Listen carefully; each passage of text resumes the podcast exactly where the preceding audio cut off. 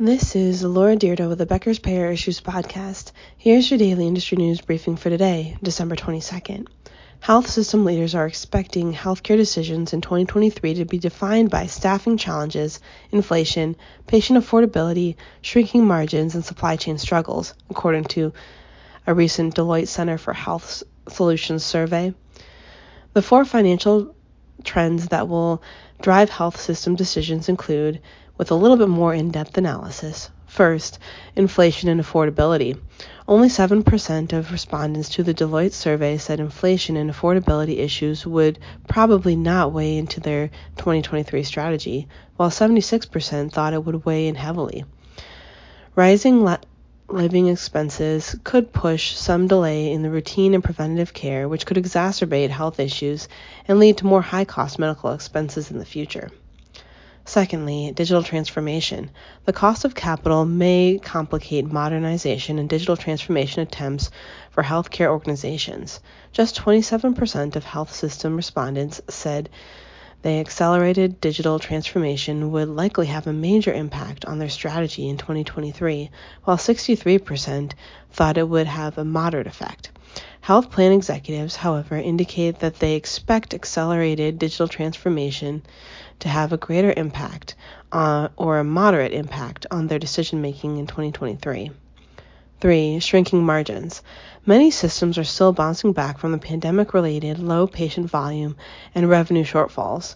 Costs for supplies and labor are rising, meaning that 2022 might end up being a historically bad financial year for hospitals. Even three years after the pandemic began, many patients are still delaying non emergent procedures, which continues to squeeze revenue. More are moving to ambulatory centers over hospitals for surgeries as well.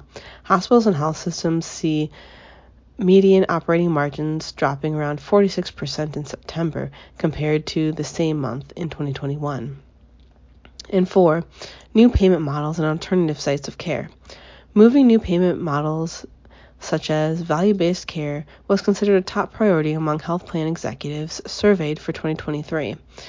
Many are likely to enter the new year in a strong financial position due to fewer claims in 2022. Hospitals and health systems, however, will focus on moving slowly to the flow of red ink in 2023. The that could mean it would be more difficult for health plans to transition their network providers into new payment models. In other news, Friday Health Plans has been named Beth Bierbauer as CEO, effective December 2nd. Former CEO Sal Gentile and former president Dave Pinkert have left the company. Mr. Gentile will continue to serve as an outside senior advisor.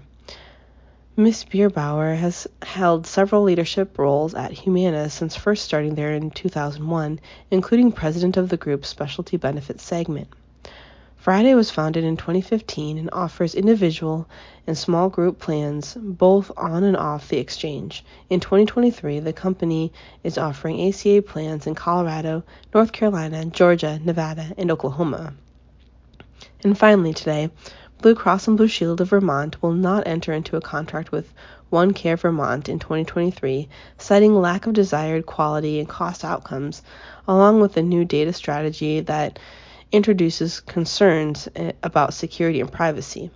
One Care is a accountable care organization that is partnered with around 5,000 providers to facilitate value based care contracts with Medicare, Medicaid, and commercial plans.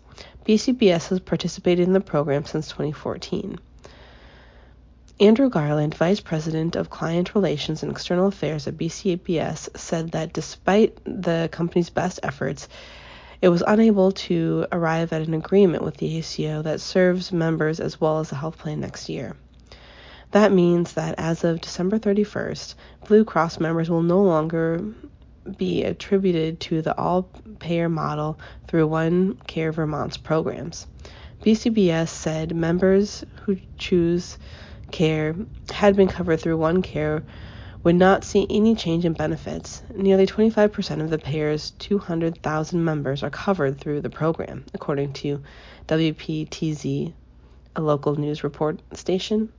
If you would like the latest in payer and healthcare industry news delivered to your inbox every day, subscribe to the Becker's Payer Issues e-newsletter through our website at www.beckerspayer.com.